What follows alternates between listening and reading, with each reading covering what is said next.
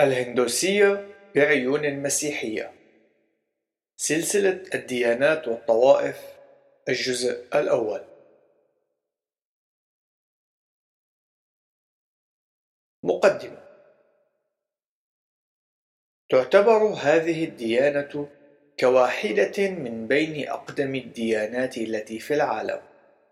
وقد قدمت الخلفية اللاهوتية الأساسية للعديد من الشيع والفرق الدينية التي نشأت في العالم الغربي في الماضي القريب. من بين هذه الجماعات نجد جمعية فيدانتا والجمعية العالمية لوعي كريشنا والتأمل التجاوزي وحركة العصر الجديد.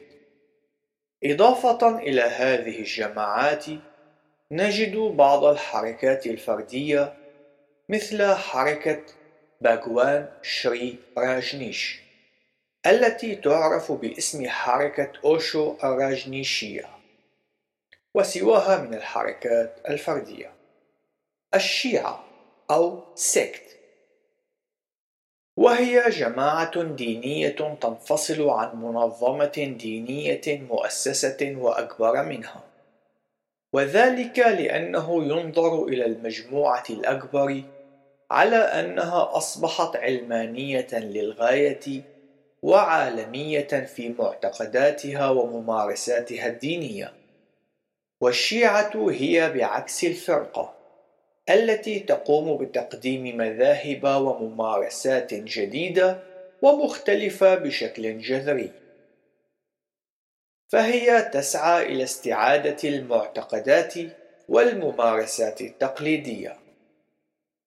الفرقة الدينية كالت سيتم اعتماد ترجمة فرقة دينية لهذه الكلمة اللاتينية وذلك لعدم وجود مصطلح أو كلمة عربية موحدة ومقبولة تعكس معنى هذه الكلمة. خاصة أنه يوجد صعوبة ترافق تحديد وتعريف معنى هذه الكلمة. يقدم لنا علماء الاجتماع تعريفات مختلفة بناء على الاعتبارات الاجتماعية وتلك التي تتعلق بعلم الإنسان أي أنثروبولوجي. وبموجب هذه التعريفات فإن الفرق أي cults تكون صغيرة نسبيا وغالبا ما تكون عبارة عن جماعات دينية عابرة سريعة الزوال وتتبع عادة زعيما أو قائدا متطرفا أو يمتلك كاريزما ومواهب مميزة. إن الفرقة الدينية تختلف عن الشيعة حيث أنها تتبنى وبشكل متطرف معتقدات دينية مستحدثة عادة ما تتسبب بتهديد القيم الأساسية والمعايير الثقافية للمجتمع ككل.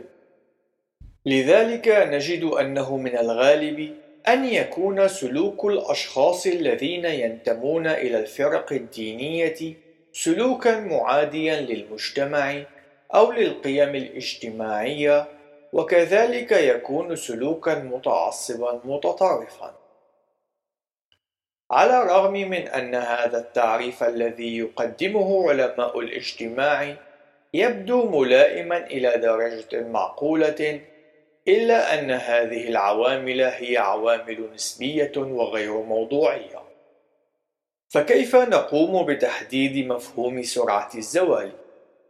وما هو مقدار المواهب والتميز الذي يجب أن يتمتع به القائد؟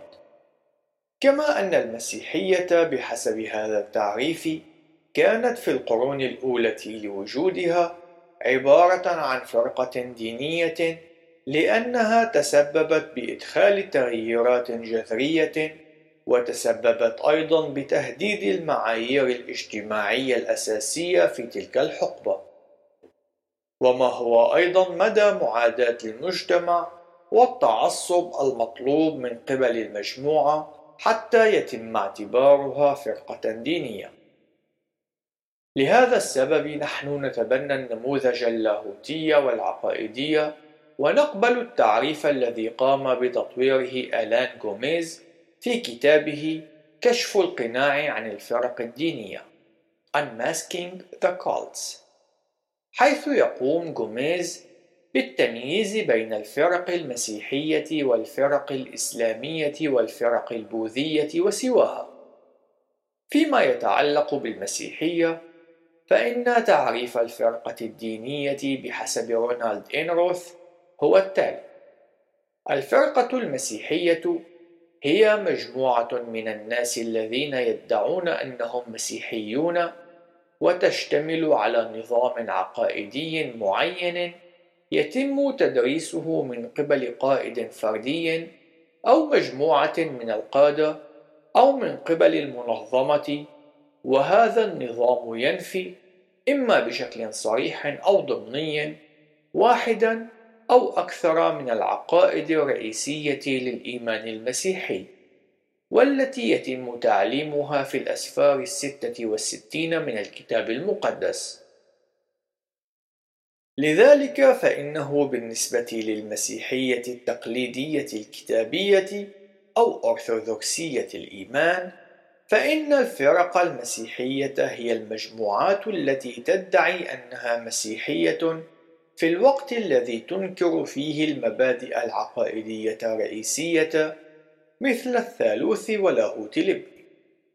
إنهم ينحرفون عن العقائد المنصوص عليها في الكتاب المقدس وفي قوانين الإيمان المسيحية.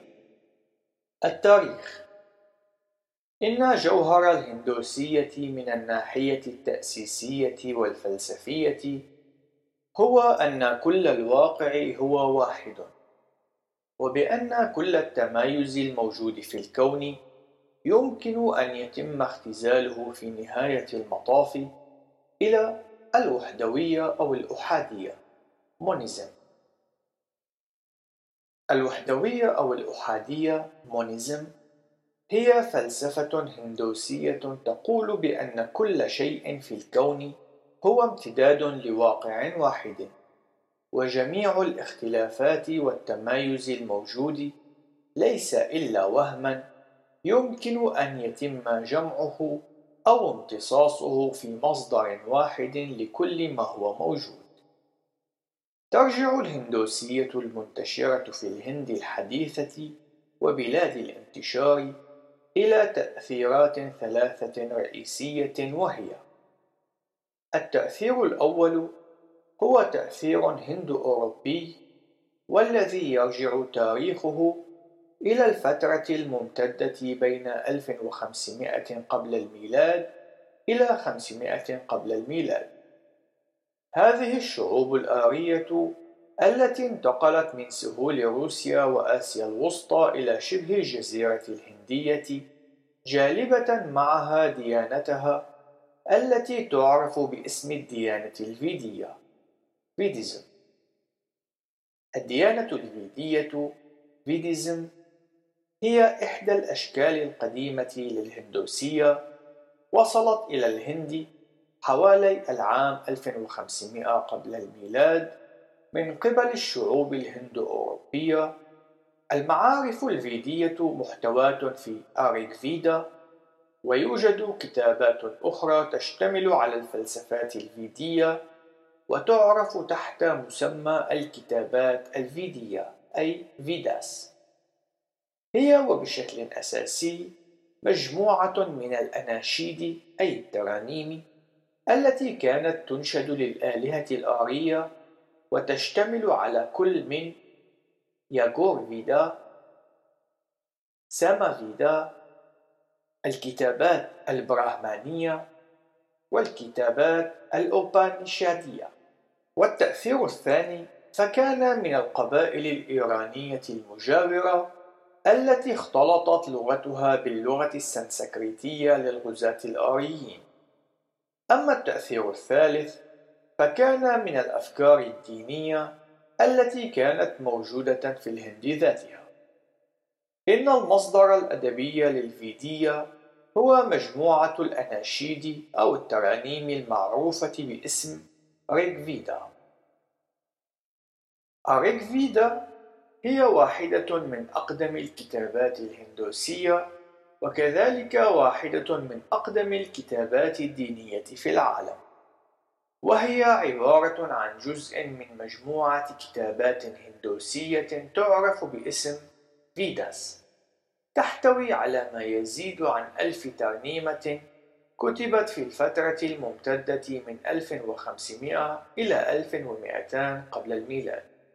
الديانة الفيدية كانت عبارة عن مذهب يعبد النار ويتبنى الفكرة القائلة بأن النقاء ينبثق من النار وهي فكرة مبكرة قد تكون عاملا محفزا ومؤثرا على نشوء ممارسة إحراق أجساد الموتى وكذلك في وقت لاحق على التطور الذي أصاب التعليم المتعلق بالتقمص. أي تناسخ الأرواح؟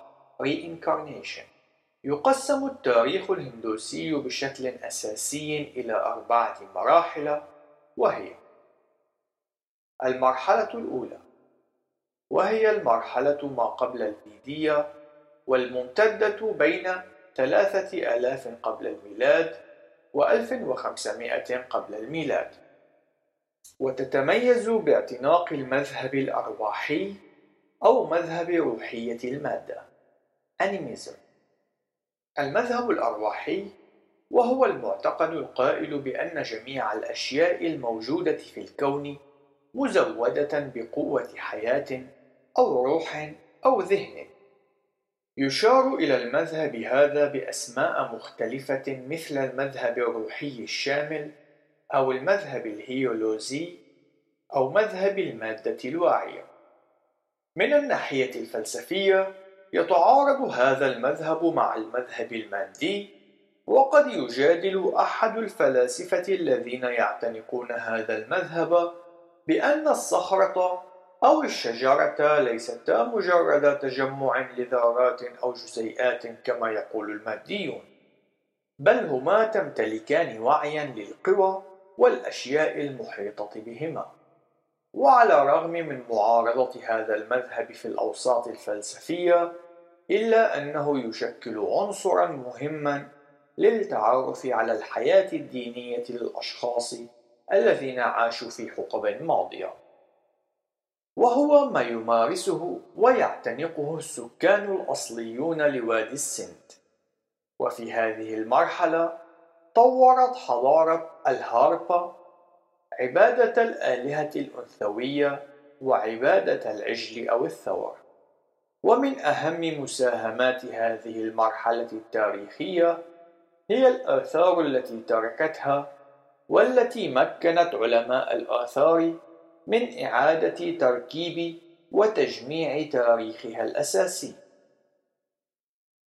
المرحلة الثانية هي المرحلة الفيدية، وهي المرحلة التي سبق ذكرها والمرتبطة بالغزوات الآرية، إلا أنها وبخلاف الفترة ما قبل الفيدية لم تترك الكثير من الآثار أو المعالم. إن أعظم آثارها هي المساهمات الأدبية الموجودة في الريكفيدا. في هذه المرحلة تطورت العبادة المتعددة الآلهة للهندوسية بشكل كبير، كما ظهر في هذه الفترة جانب مهم آخر من جوانب الهندوسية المعاصرة وهو النظام الطبقي. هذا النظام يقوم بتقسيم الأشخاص إلى طبقات مهنية ترتبط بلون البشرة وتتحدث كتابات ريكفيدا عن خمسة طبقات اجتماعية. البراهمانز وهي طبقة الكهنة والدارسين الكشاترياس وهي طبقة المحاربين والجنود. الفاشياز وهي طبقة المزارعين والتجار. السودراس وهي طبقة الفلاحين والخدم الهاريان وهي طبقة المنبوذين.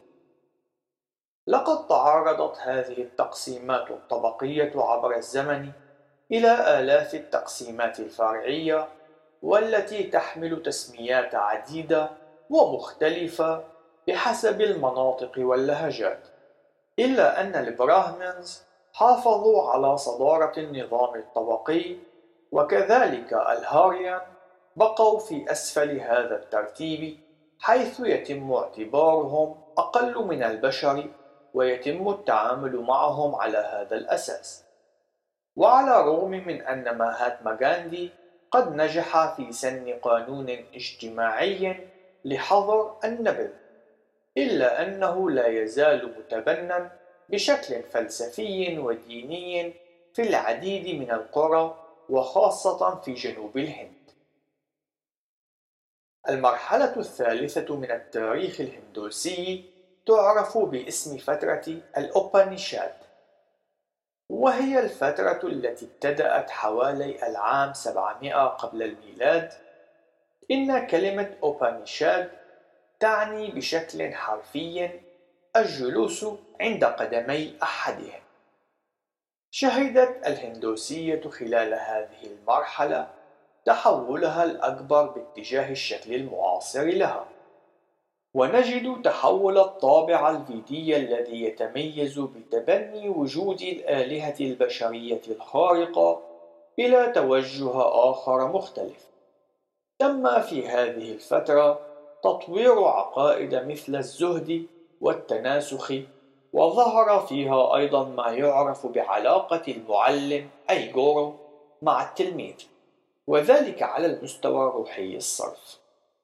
فأولئك الذين تحرروا من دورة إعادة الولادة التي تعرف باسم موكشا يقومون بقيادة الآخرين لكي يخضعوا للكارما الصالحة والجيدة وذلك ليصلوا بأنفسهم إلى الاستنارة الكاملة. المعلم أي جورو هو مرشد إلهي أو معلم روحي. موكشا هي عملية الخروج من النهج المخادع للوهم الذي يعرف باسم مايا. ويطلق على هذه العملية لفظ موكسا أي التحرر الكارما. وهي ما يمثل قانون العدالة الجزائي حيث تحدد كارما المرء مكانه في المراحل المتعاقبة من دورات التناسخ وتمثل الكارما القانون الأخلاقي للكون وهو الذي يجب أن يحاكم وفقه الجميع. الاستنارة.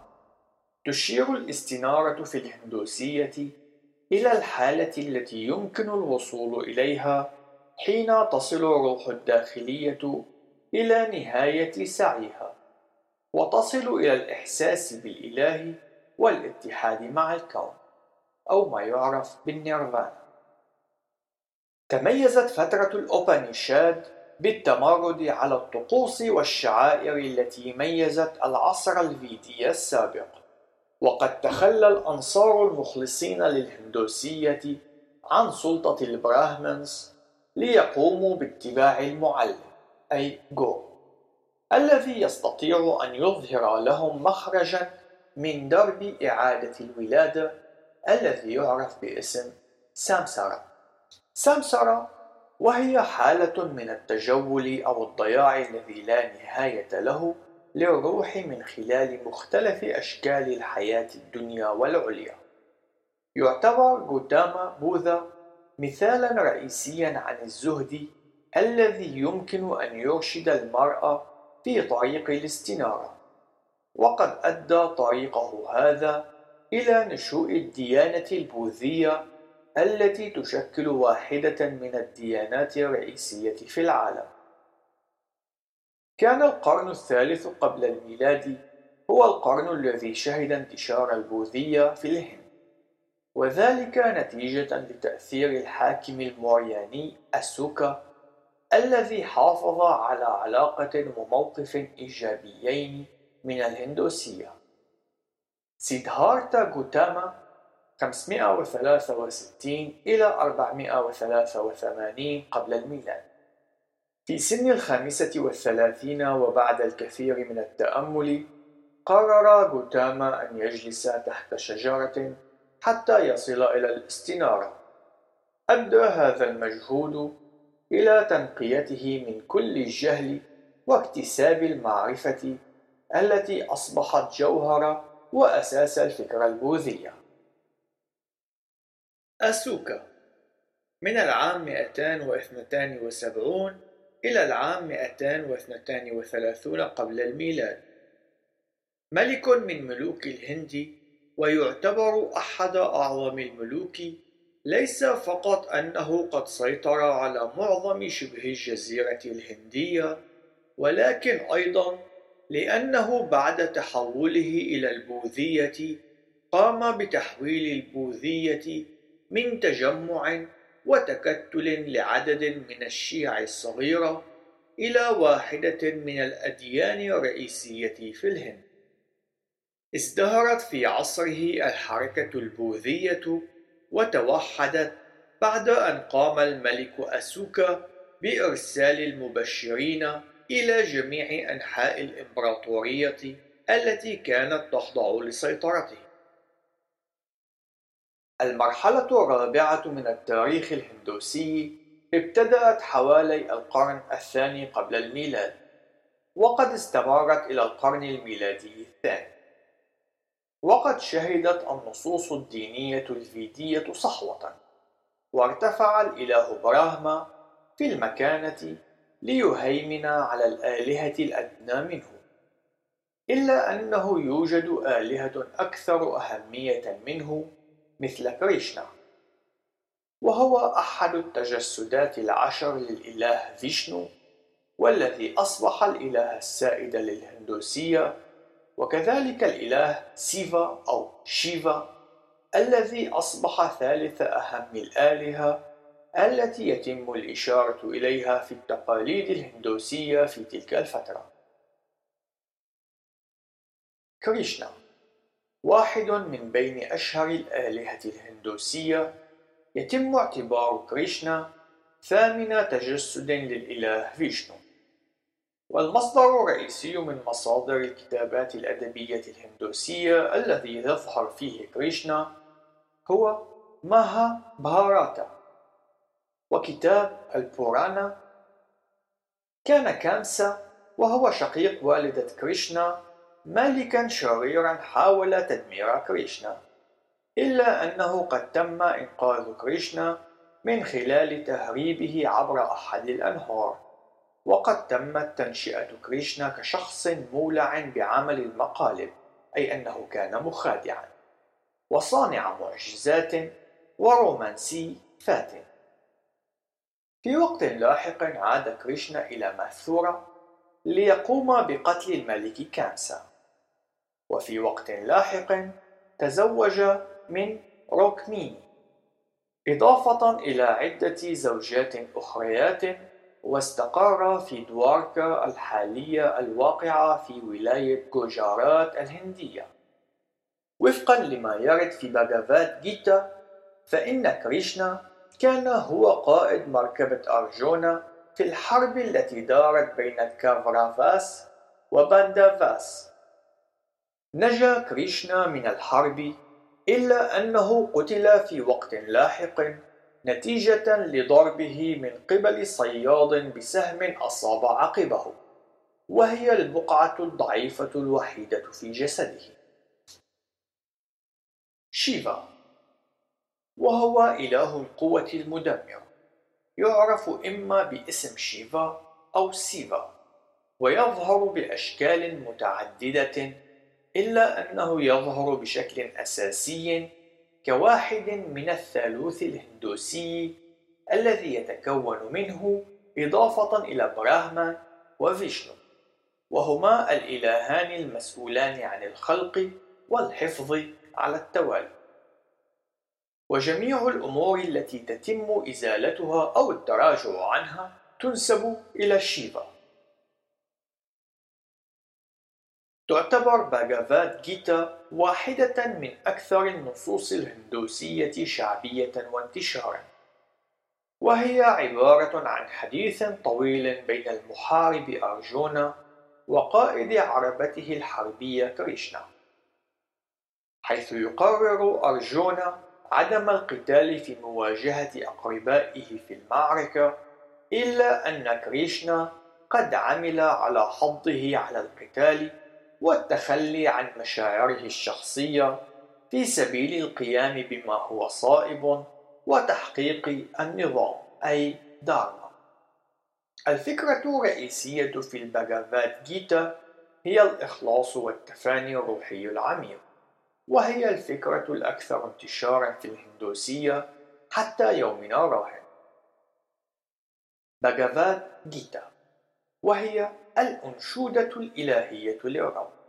وهي تحتوي على أهم الزخارف والجواهر المهمة للفكر الهندوسي وتكافئ الباغافات كيتا في مكانتها بالنسبة للهندوس مكانة الكتاب المقدس بالنسبة للمسيحيين مع وجود تحفظات وفروقات مهمة.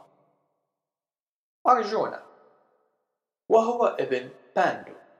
وقد ظهر مع كريشنا في معركة خاضها ضد خصومه إلا أن أرجونا رفض القتال بعد أن عاين العديد من أقاربه بين صفوف الأعداء.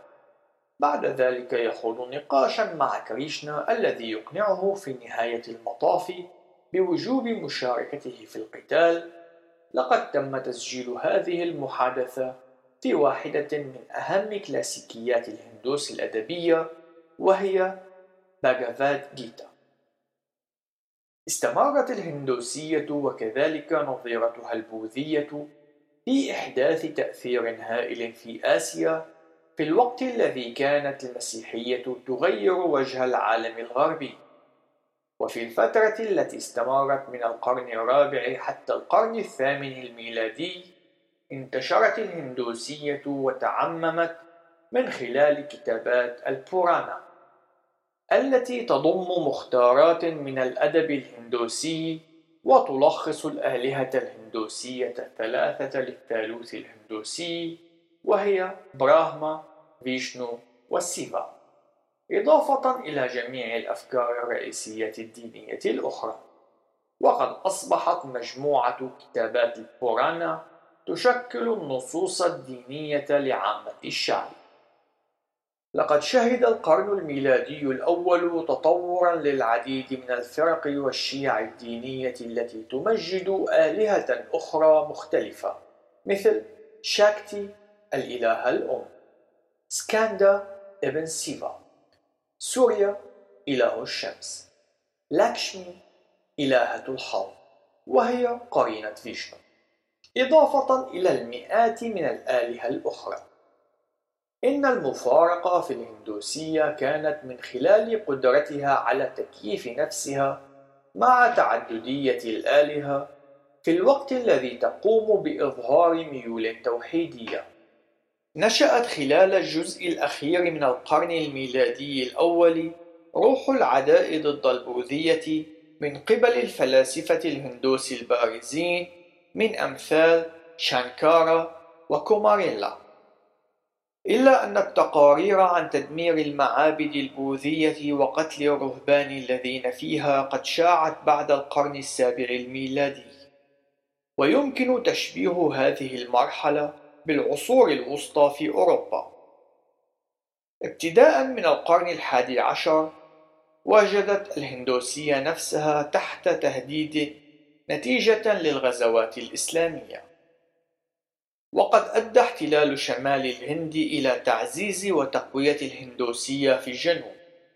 لقد فشل الإسلام في التأثير على اللاهوت الهندوسي إلا أن تأثيره كان على اللغة والثقافة حيث نجد أن العديد من الكلمات العربية والفارسية قد تسربت إلى المفردات الهندية. لقد توافقت عقيدة عزل النساء عن الطبقات العليا التي تعرف باسم بوردا مع العقيدة الإسلامية.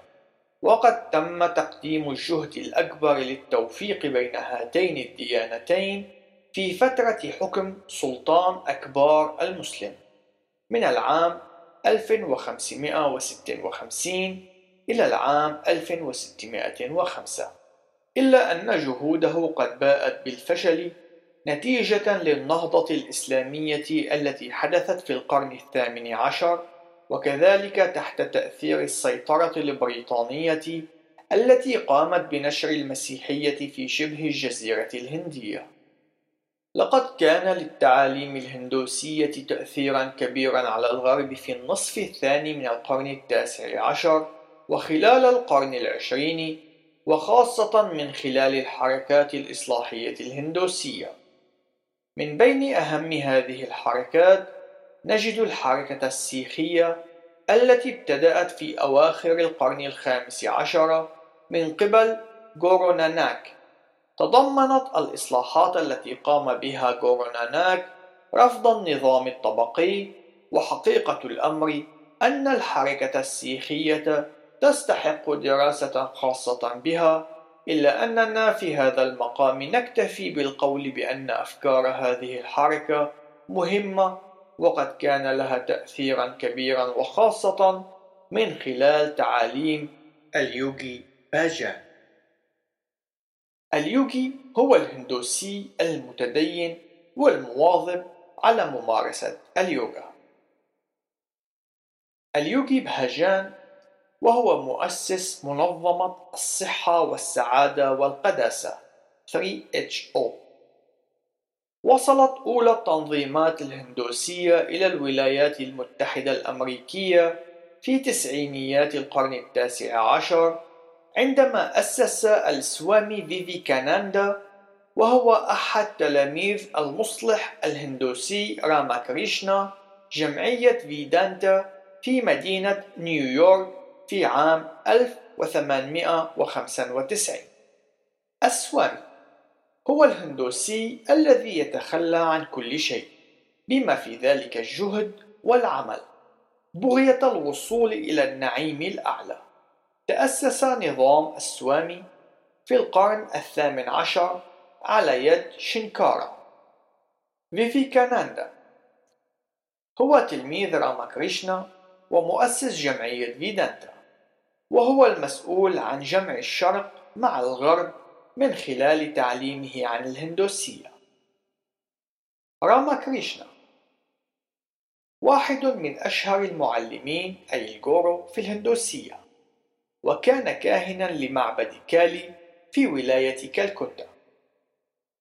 نالت الكثير من الشيع التي نشأت من الهندوسية شهرة وقبولا شعبيا في الغرب وكذلك في الشرق في القرن العشرين ومن بين هذه الشيع نجد الثيوصوفية إيلان فيتال والجمعية العالمية لوعي كريشنا والتأمل التجاوزي والحركة الراجنيشية وحركة العصر الجديد التي تعتبر واحدة من أهم القوى غير المسيحية ذات التأثير على الحضارة. وقد اعتمدت بشكل رئيسي على الهندوسية لبناء أساساتها الدينية. الثيوصوفية كلمة مكونة من تركيب الكلمتين اليونانيتين ثيوس التي تعني الله أو إله وصوفيا التي تعني الحكمة. إيلان فيتال تعرف هذه الجمعية أيضا باسم إرسالية النور الإلهي. لقد خضعت الهندوسية لنهضة كبيرة في الغرب نتيجة لتأثير حركة الإصلاح الاجتماعي الناجحة التي قام بها مهاتما غاندي حيث تم التأكيد على اللاعنف والمساواة بين الجنسين. وقد كانت لتعاليمه تأثيرا كبيرا على أفكار مارتن لوثر كينغ جونيور الزعيم البارز في حركة الحقوق المدنية الأمريكية. لقد تفاقم التوتر التاريخي بين الهندوس والسيخ في العام 1990 كما أن العلاقة بين الهندوس والمسلمين قد تدهورت نتيجة لنزاع نشب في العام 1986 حول ضريح مقدس في ولاية أوتار براديش حيث طالبت الديانتين بملكيته. التعاليم الهندوسية. تقسم الهندوسية بشكل رئيسي إلى ستة أنظمة أو مدارس فكرية تدعى دهارسانا وهي سامخية يوغا نيايا بايشيشيكا قورفا ميمامسا وأوتارا ميمامسا. إن جميع هذه الأنظمة معنية بتفسير العالم وبتفسير أسمى الأهداف البشرية أي الخلاص. وجميعها تسعى للوصول إلى هذا الهدف من خلال المعرفة والإدراك. يسعى الميمامسة الأكبر سنا إلى وضع الأساسات للفهم الصحيح للكتابات والتعاليم الفيدية لتكون أساسا للسلوك الصحيح. بالنسبة لجميع الأنظمة الأخرى والمراحل اللاحقة من البورفا ميمامسا فإن ما يتم أخذه بعين الاعتبار هو المعرفة كوسيلة للخلاص من دورة إعادة الولادة. مع تصور للحالة النهائية إما كقدوم كامل لبقية النفس الفردية وذلك في تعاليم نيايا فايشيشيكا والبورفا ميمامسا اللاحقة أو التغلب على المسافة الفاصلة بين الوعي الفردي والوعي المطلق وذلك من خلال مدرستي يوغا وسامخيا. إضافة إلى أجزاء من الفيدانتا. يتابع الدارس فون شتايتنكورن في الإشارة إلى أنه على الرغم من التشابه في الأهداف التي تمتلكها هذه المدارس إلا أن كل نظام منها يمتلك اتجاها مختلفا لتحقيق هذه الأهداف. على الرغم من أن الهندوسية قد خضعت لتطور هائل خلال تقدمها وعلى الرغم من وجود آلاف الشيع الهندوسية التي تمتلك خصائص تميزها بعضها عن بعض إلا أن المكونات الرئيسية تظل ثابتة. سامخية المعنى الحرفي للكلمة السنسكريتية هو بناء على الحساب. وهي فلسفة هندوسية تعلم بأن الخلاص من خلال المعرفة بازدواجية أي ثنائية المادة والنفس. يوغا واحدة من أقدم المفردات الهندوسية وتعني الاتحاد وهي الطريقة أو المسار أو الدرب الذي يتم اتباعه في سبيل إدراك واختبار والوصول إلى حالة الوحدة مع برهمان. نيايا واحدة من المدارس الهندوسية وهي مدرسة المنطق الهندوسي وعلم المعرفة أي نظرية المعرفة. فايشيشيكا.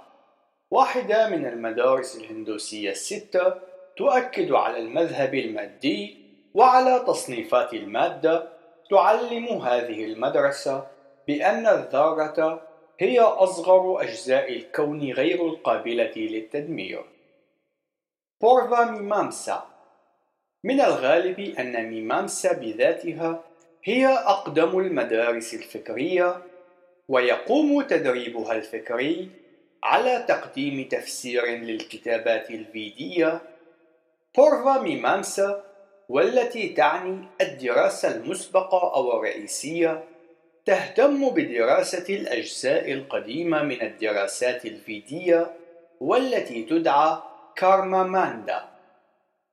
أوتارا ميمانسا وهي جزء من مدرسة ميمانسا الفكرية التي ربما تكون واحدة من أقدم المدارس الفكرية التي تهتم بشكل رئيسي بدراسة الكتابات الفيدية. أوتارا ميمامسا والتي تعني الدراسة اللاحقة تهتم بتفسير الكتابات الفيدية المتأخرة أو الكتابات الأوبانيشادية. الأوبانيشادية هي عقيدة سرية وهي رسائل السنسكريتية التي تشكل جزءا حيويا من الكتابات الفيدية تحتوي على الحكمة والفلسفة المجمعة للحكماء والتي كتبت بين العامين 800 إلى 600 قبل الميلاد. المفهوم الأساسي لهذه الكتابات هو التعليم القائل بأن الكل يمكن أن ينجذب إلى الواحد وبأن الواحد قد يصبح الكل. هذا التعليم هو شكل من أشكال التعليم بوحدة الوجود pantheism. النصوص الهندوسية يوجد الكتابات الفيدية التي تتضمن ريغفيدا والكتابات الأوبانيشادية ويوجد الماها بهاراتا التي تشتمل على باغافات جيتا كما يوجد النصوص البراهمانية والسوتيرية والأرانياكية إضافة إلى العديد من النصوص المقدسة الأخرى.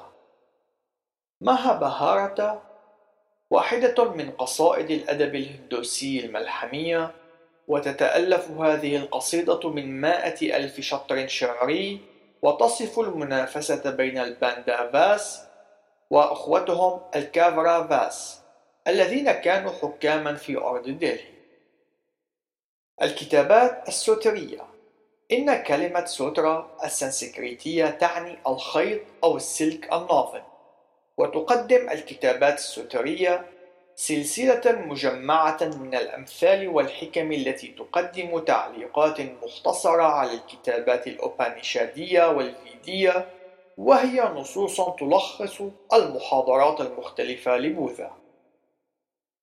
الله في الهندوسية يكمن صميم الهندوسية في مفهومها عن الله والواقع وعلاقات الجنس البشري وتقاربه مع هذا الواقع.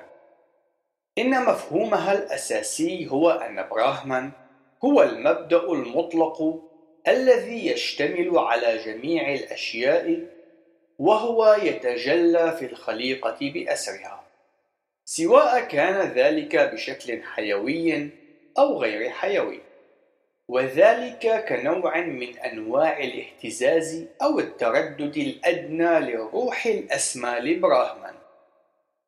تلتزم الهندوسية بالتوحيد monotheism والوحدوية monism. وذلك في كون كل الحقيقة تنبع من هذا الجوهر الواحد. ومع ذلك فإنها ديانة متعددة الآلهة من حيث أنها تدعو إلى عبادة العديد من الآلهة الأصغر.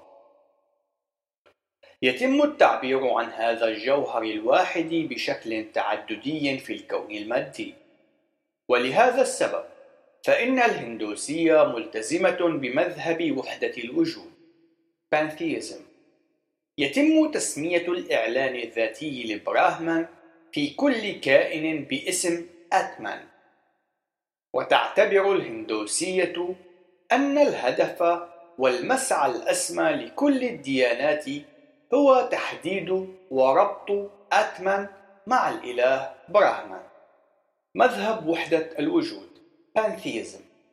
أصل هذه التسمية مشتق من الكلمتين اليونانيتين بان أي كل وثيوس أي الله. أي أن الترجمة الحرفية ستكون الكل الله. إن وحدة الوجود هي الإيمان بأن الله هو كل شيء وكل شيء هو الله. وفق هذا المذهب لا يوجد أي تفريق بين الطبيعة وبين الله. فالمادة ليست سوى امتداد لواقع واحد. يتم تبني أحد أشكال هذا الفكر في الديانة الهندوسية ومشتقاتها. آتمان تعني بشكل حرفي نفس أو روح وتعني أيضا الذات وتشير إلى كل من الجسد والروح والحواس وكامل كينونة الفرد وبنيته. وتتم الإشارة إليه باستخدام مصطلح مبدأ الحياة الكونية. تختلف الهندوسية اختلافا كبيرا عن المسيحية واليهودية والإسلام فيما يتعلق بالعقائد والتعليم عن الله. ونجد أن التعبير الهندي إيكام براهمان ديفيتي يانستي الذي يترجم براهمان هو واحد ولا يوجد ثاني.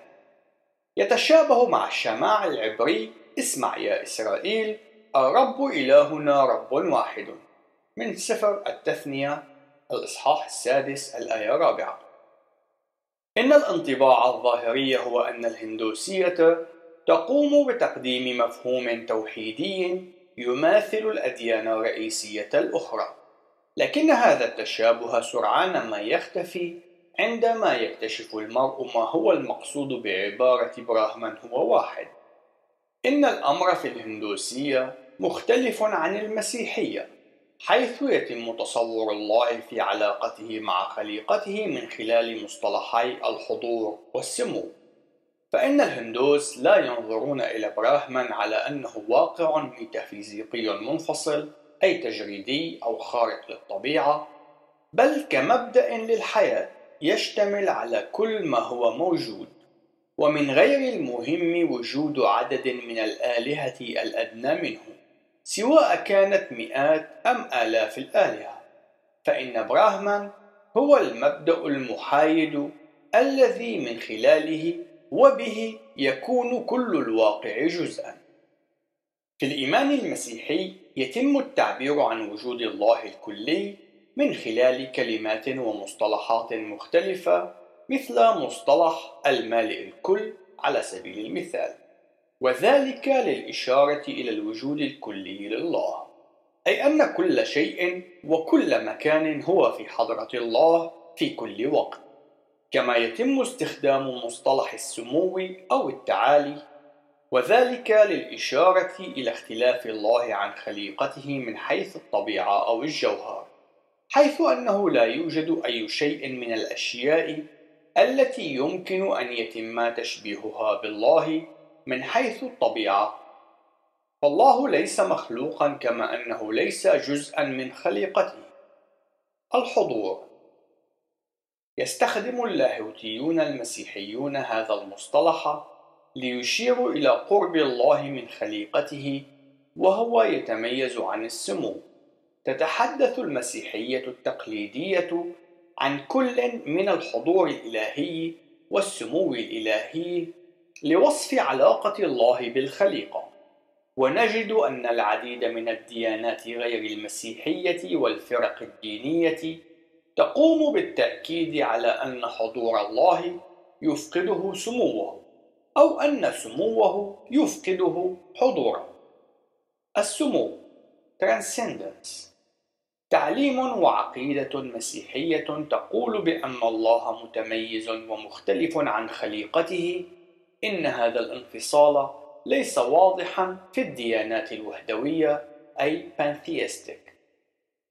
من بين المفارقات الهندوسية نجد أنه ينظر إلى براهمن على أنه غير شخصاني أي غير شخصي ولكنه في الوقت عينه غير مميز عن الإنسانية. أما بالنسبة للمسيحية فإن الله هو إله شخصاني متفارد وشخصي قريب من خليقته كما أن طبيعة الله الفائقة أو المتسامية لا تنتقص من كونه إلها شخصيا وذلك أنها تميزه عن خليقته فحسب. فمفهوم تميز الله عن خليقته هو مفهوم مركزي ومحوري في الفكر المسيحي إلا أنه مفهوم لا يمكن تصديقه بالنسبة للهندوسية. لطالما تم إجراء مقارنات بين المفاهيم الهندوسية والمفاهيم المسيحية عن الله وذلك على اعتباره ثالوثا إلهيا. وغالبا ما يتم مساواة الإله المسيحي الذي أعلن عن ذاته من خلال الأقانيم الثلاثة الآب والابن وروح القدس مع التعليم الهندوسي عن الإله الذي يقول أنه براهمان وفيشنو وشيفا أي الخالق الحافظ والمدمر. إلا أن هذه المقارنة والتشبيه إنما هي عملية مضللة فمجرد النظر إلى حقيقة كون المسيحية تتبنى عقيدة سمو الله وتمايزه عن خليقته تظهر بطلان هذا التشابه. ونتيجة لنظرة الهندوسية إلى الله على أنه مبدأ محايد للواقع فإن ثالوث الآلهة الهندوسي ليس إلا تجليات أو مظاهر مختلفة لذات الواقع إلا أن رؤية المسيحية لله تقول أنه واحد من حيث الجوهر ومثلث من حيث الأقنومية أي الشخصية. فالله الآب هو الخالق الكلي القدرة.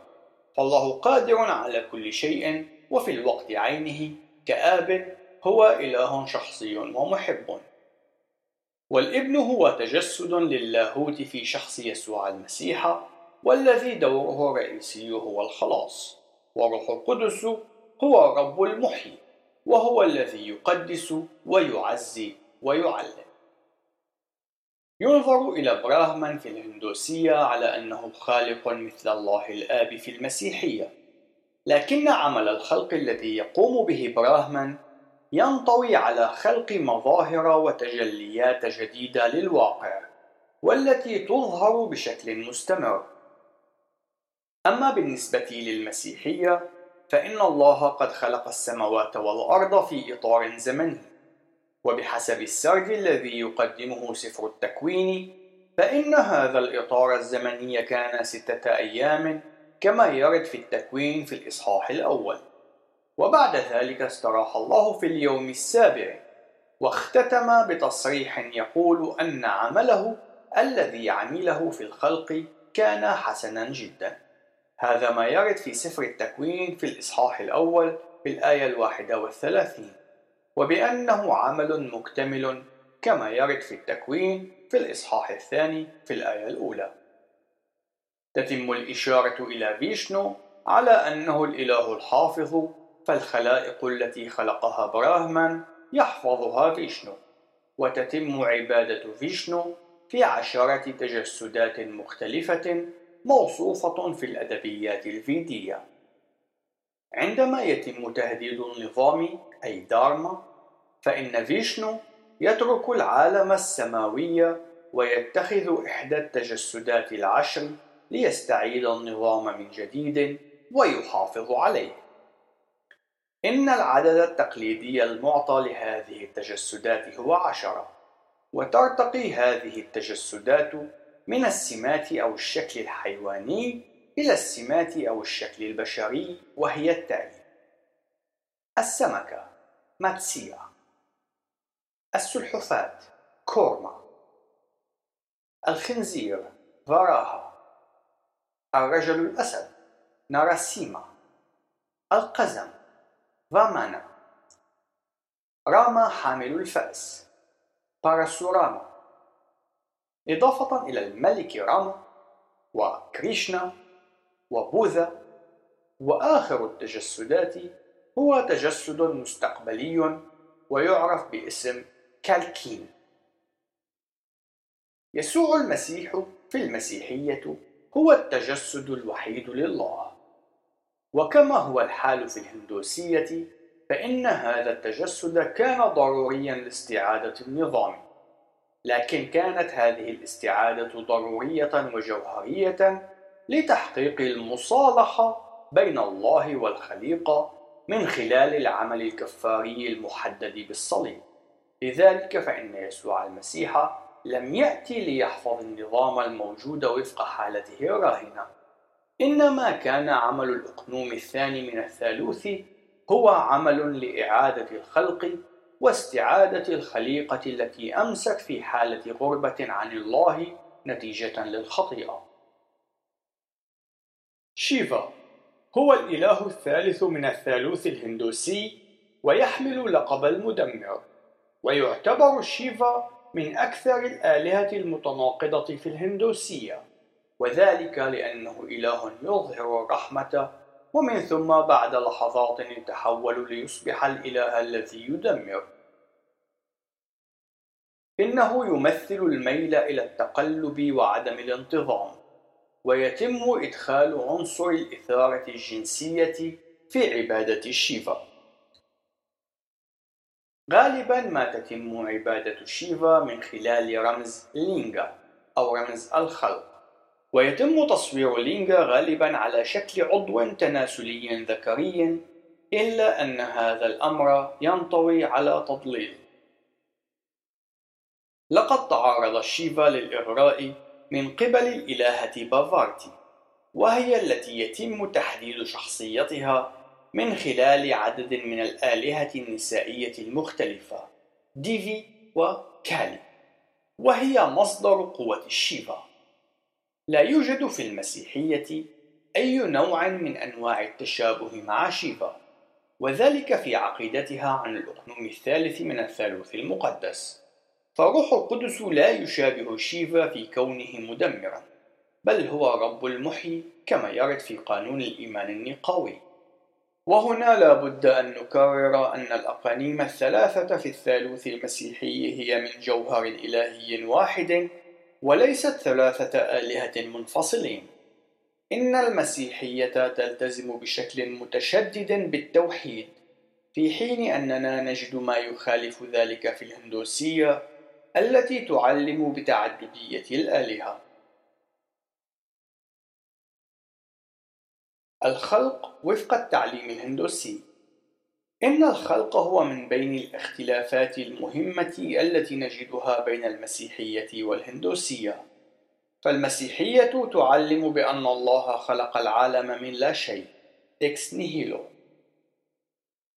ونجد في اللغة السنسكريتية قولا مأثورا يعلم بالنقيض من ذلك فيقول نافاستونو فاستو سيد هي أي من لا شيء لا يمكن أن يأتي شيء.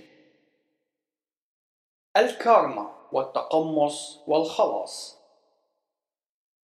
إن الفكر الهندوسي يرتكز على تعاليم أساسية وهي آتمان وبراهمان وكارما.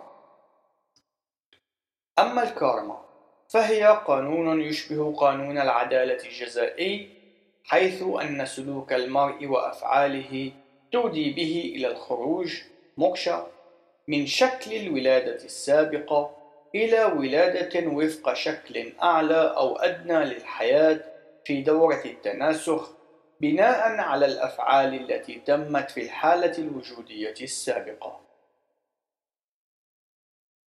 إن الروح أي آتمان عالقة في حالة التجول هذه التي تعرف باسم سامسرا والتي تنتهي بأن يصبح كل من آتمان وبراهمان محددين ومعرفين ونجد أن الكارما السيئة المستمرة تؤدي إلى إعادة الولادة ضمن أشكال حياة أدنى وهذا هو أحد الأسباب التي تجعل من الفقر المدقع واللامساواة الاجتماعية الموجودة في الطبقات الدنيا لا تثير ردود فعل متعاطفة من قبل الأغنياء وذلك لأنه ينظر إلى محاولة التدخل على أنها مقاطعة للعملية الكونية التي تعرف باسم لايلا إن الحقيقة بالنسبة للهندوس هي روح وكل المادة هي وهم أي مايا. لايلا هي المسرحية العظيمة أو دور الخلق الذي لعبه الله في الدراما الكونية. مايا أي الوهم. وهي الابتعاد عن المسار أو فقدان الرؤية الصائبة لأساس عقيدة الوجود أي علاقة المرء بهير كريشنا. يعمل الهندوسي المتدين من أجل الهرب من دورة إعادة الولادة من خلال اتباع إحدى المدارس الفكرية الست التي سبق تقديمها أعلاه. كما يمكن للمرء أن يتبع مسلك جانانا مارغا أي مسلك المعرفة أو مسلك كارما مارغا أي مسلك الأعمال أو مسلك باكتي مارغا أي مسلك التقوى.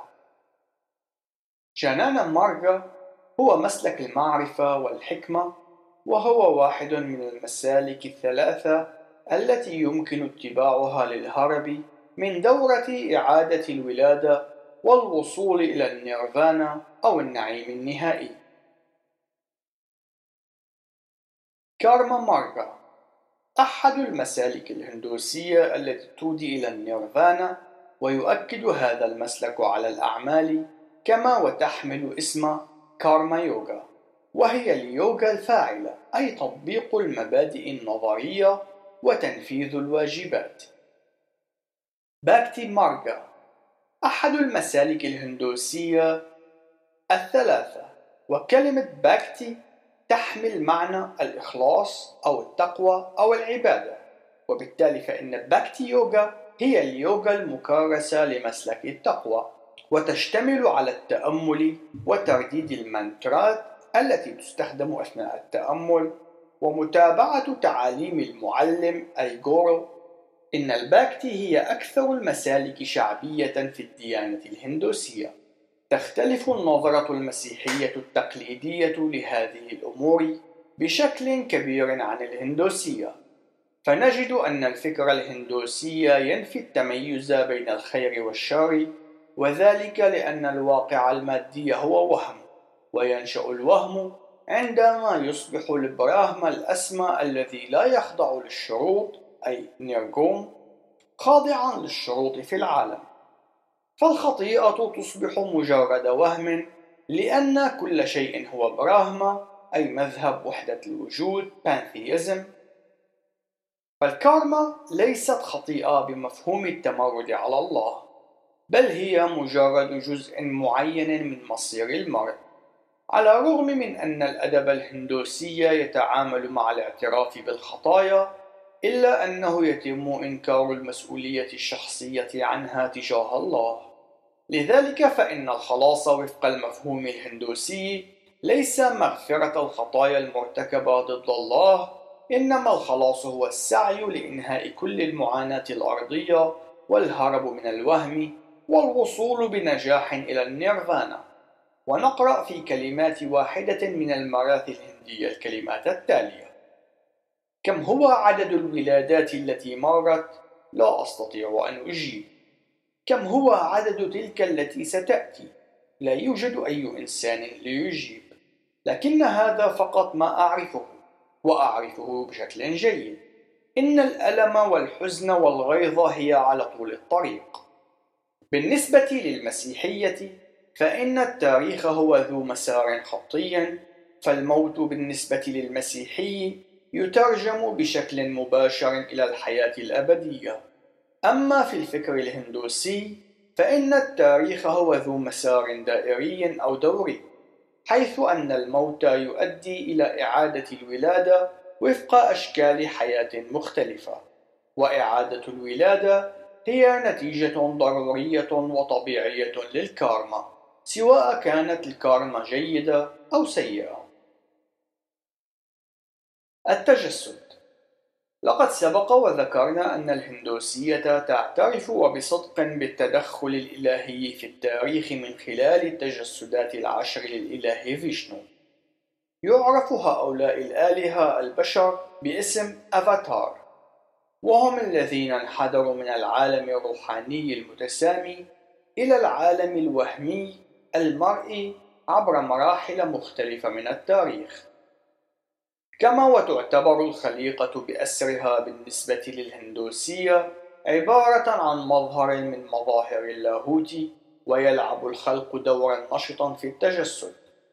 أما في المسيحية فإن التجسد هو الأمر أو النشاط الذي كشف من خلاله الله عن نفسه من خلال شخص يسوع المسيح. هذا التجسد يختلف بشكل جذري لأنه ينطوي على مشاركة ابن الله الوحيد والفريد وغير المحدود. إضافة إلى ذلك فإن هدف المسيح وفق المسيحية هو القيام بدوره في التكفير والفداء من الخطيئة وقد ثبتت غرابة هذه الفكرة عن العقيدة الهندوسية. والتجسد وفق العقيدة المسيحية قد حدث مرة واحدة كما يرد في الرسالة إلى غلاطيا في الإصحاح الرابع في الآية الرابعة. أما بالنسبة للهندوسية فإنه وجد تسعة تجسدات ويبقى تجسد واحد مستقبلي. كما أن التجسد الفريد لأقنوم الإبن يعني وفق الفكر المسيحي أن الخلاص ممكن فقط من خلال المسيح وحده. هذا ما يتوافق مع الرسالة إلى أهل روميا في الإصحاح الثالث في الآية الرابعة والعشرين وفي الإصحاح السادس في الآية الثالثة والعشرين. إلا أن الهندوسية تقدم فكرا مخالفا حيث أن الخلاص هو مشروع عالمي وجميع المسارات تؤدي إلى الله. في العديد من الشيع الهندوسية يوجد اعتقاد يقول بأن البعض من القادة العظماء كانوا أفاتارات، ويعتقد أن يسوع المسيح كان واحدا منهم. الأفاتارات الأخرى تشتمل على كوتاما بوذا، الجوروناناك، راما كريشنا وسواه، وتميل الحركات الإصلاحية إلى اعتبار مؤسسيها كأفاتارات. على سبيل المثال يعتقد الإيكانكار أن بول تويتشل هو الأفاتار المعاصر. تعاليم أخرى.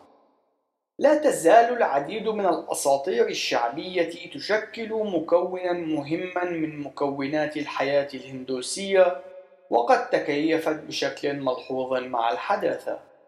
ونجد أنه قد تم تحديد هوية القادة الدينيين والسياسيين المهمين على أنهم تجسدات إلهية.